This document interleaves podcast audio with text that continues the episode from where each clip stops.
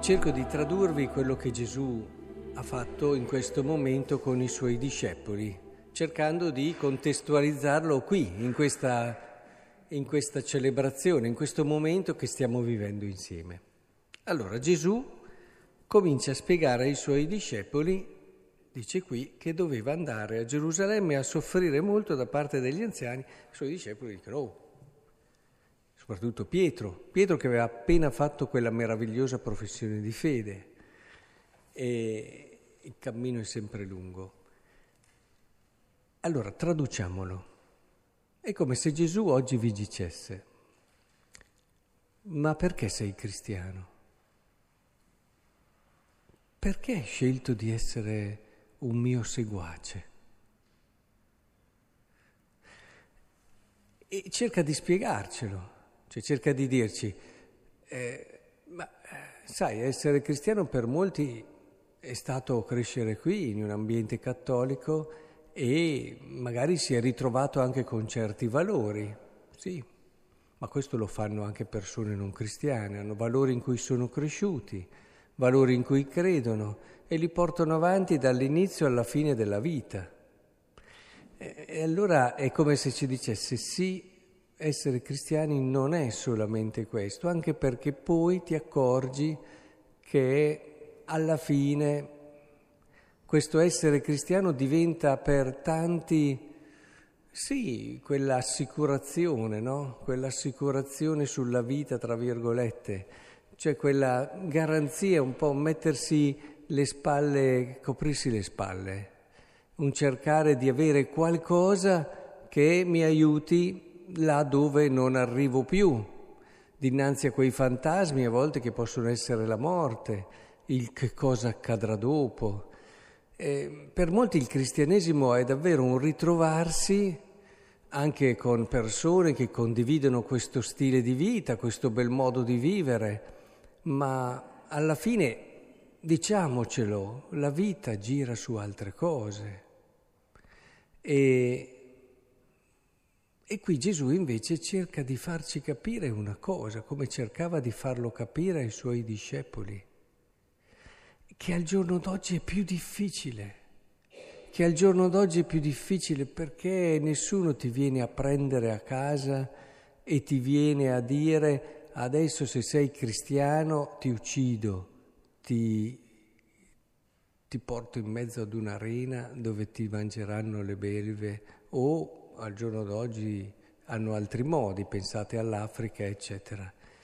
È difficile capire questa cosa ed è per questo che tante volte anche noi credenti dinanzi ad un diluirsi dei valori nella cultura, un relativizzarsi sempre di più, pian piano ci adeguiamo. E ci adeguiamo perché il mondo va un po' così, a partire dai compromessi che si devono fare con i figli tante volte, a partire da tante situazioni che si vedono in giro e lasciamo andare, perché è così. Ora, qui Gesù sta cercando di... Ecco, mi vedrei in Pietro che dice, oh beh però Gesù dai, bisogna capire, siamo in un contesto, bisogna poi andare avanti, bisogna un po' adaguarsi, accontentarsi eh, non possiamo. Eh, oh, però a Pietro non risponde mica tanto bene. Sapete che questa risposta di Gesù è la più dura che Gesù dà in tutto il Vangelo. Lungi da me Satana. È la risposta più dura che dà in tutto il Vangelo, dinanzi a uno che non è che gli stesse facendo chissà cosa contro. Gli diceva, beh, insomma, dai Gesù, cerchiamo di accomodare un po' la cosa, è così, bisogna adeguarsi un po' al mondo, al mondo che sta cambiando. No? Quindi eh, deve far riflettere questo momento della vita di Gesù, nel quale ci ribadisce una cosa fondamentale, che dall'inizio alla fine, quindi anche oggi, la scelta cristiana è una scelta estremamente di rottura e coraggiosa. Eh, ce lo dice in tante forme, si recuperano tanti detti. Sapete che questo è l'inizio della seconda parte del Vangelo di Matteo, che concluderà con quella che è la passione, morte risurrezione di Gesù. E questo momento è essenziale, fa parte di quella spiritualità della croce, quella, quella, anche proprio logica della croce di cui appunto sappiamo la catechesi cristiana è molto piena e la spiritualità soprattutto fa molto riferimento a questo.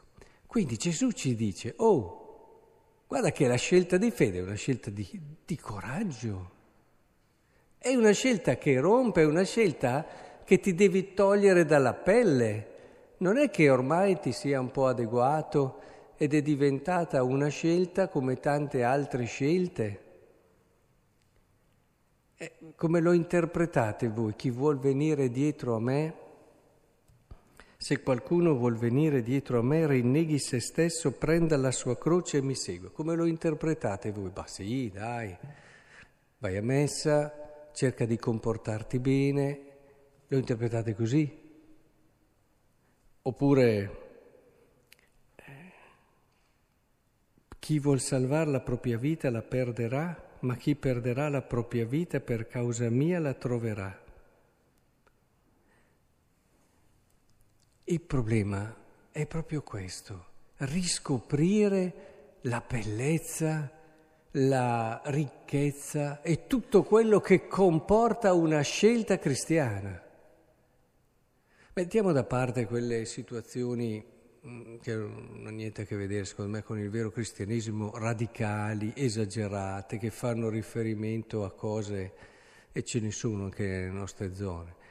Però eh, il coraggio di una scelta coerente, secondo certi valori, che vuol dire io mi alzo al mattino e so che devo dare la mia vita e non solo per la mia famiglia, e non solo per la mia famiglia, certo si parte di lì, ma per molti cristiani finisce lì, non solo per la mia famiglia.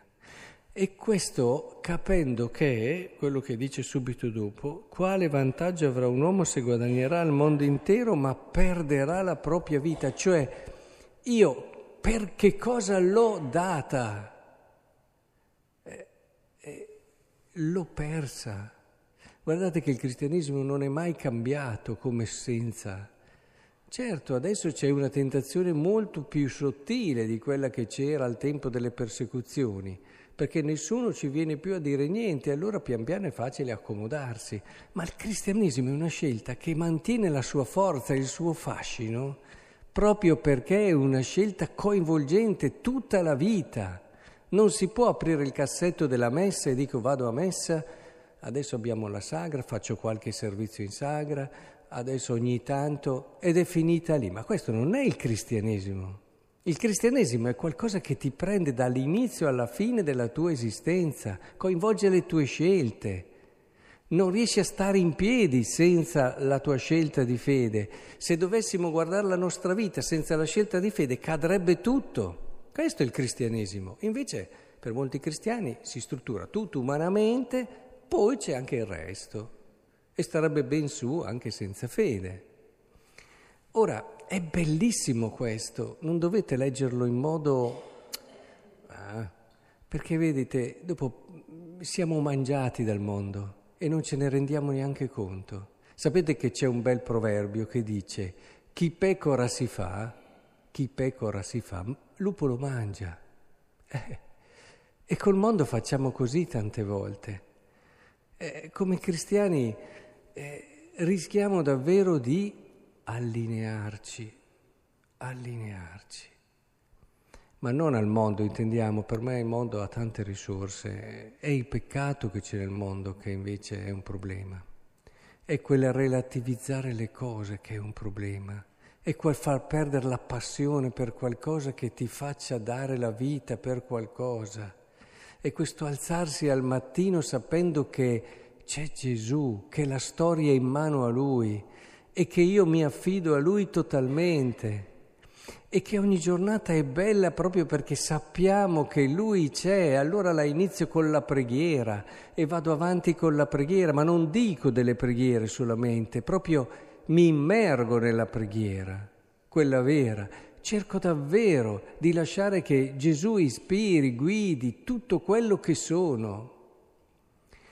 E allora amo, amo chi mi è vicino e desidero per lui che possa davvero incontrare Cristo, vivere di lui, vivere con lui. E allora amo chi mi fa del male, come ci ha insegnato il Vangelo, eh, perché se amo solo quello che mi ama, eh, dice lui, non hai ancora capito il senso del Vangelo. Difficile, certo, anzi difficilissimo posso dire, ma è il senso della mia vita. Che senso ha essere cristiani? e poi vivere come tutti gli altri che ti dicono, eh però è difficile, e però lui è Gesù. Ah, ma lui era un santo, San Luigi, oh. Ma che senso ha dire così? Cioè, perché forse San Luigi era diverso da noi quando è partito, penso che sia nato piangendo come tutti i bambini e cercando, c'è certamente la grazia di Dio che ha lavorato in lui, ma la grazia non entra se non la fai entrare. E la grazia c'è anche per noi.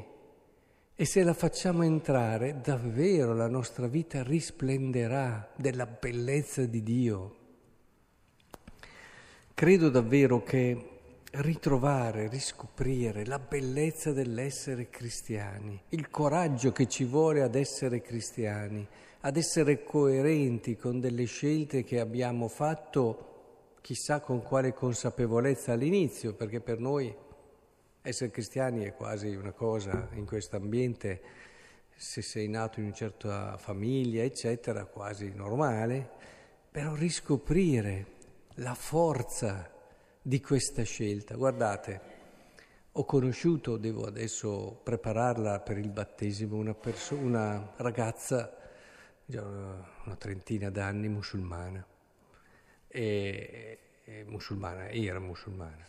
E scappa di casa naturalmente con genitori molto molto eh, rigorosi, di quelli anche abbiamo visto cosa succede quando si fanno delle scelte.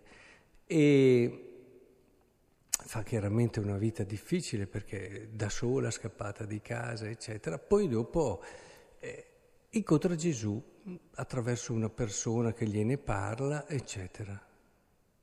O oh, dovete sentirla parlare.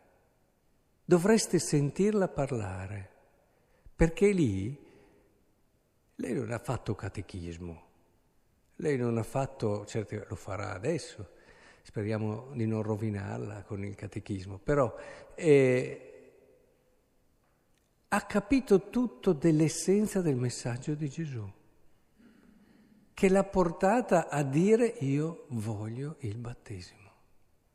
Ha capito tutto di quello che è il cuore del messaggio di che a volte me lo chiedo, ma i miei cristiani che vengono a messa tutte le domeniche, battezzati, eccetera, ma hanno capito? E è questo che secondo me dobbiamo, dobbiamo ritrovare. Ha capito ad esempio la bellezza del messaggio evangelico vissuto come deve essere vissuto, non con tutti quegli aggiustamenti che facciamo adesso perché allora eh, adesso devono vivere così, adesso sai, tutti fanno così, eh, non si può. No, no, lei dice no, ma così non ha mica più senso, cioè allora io non faccio neanche la mia scelta.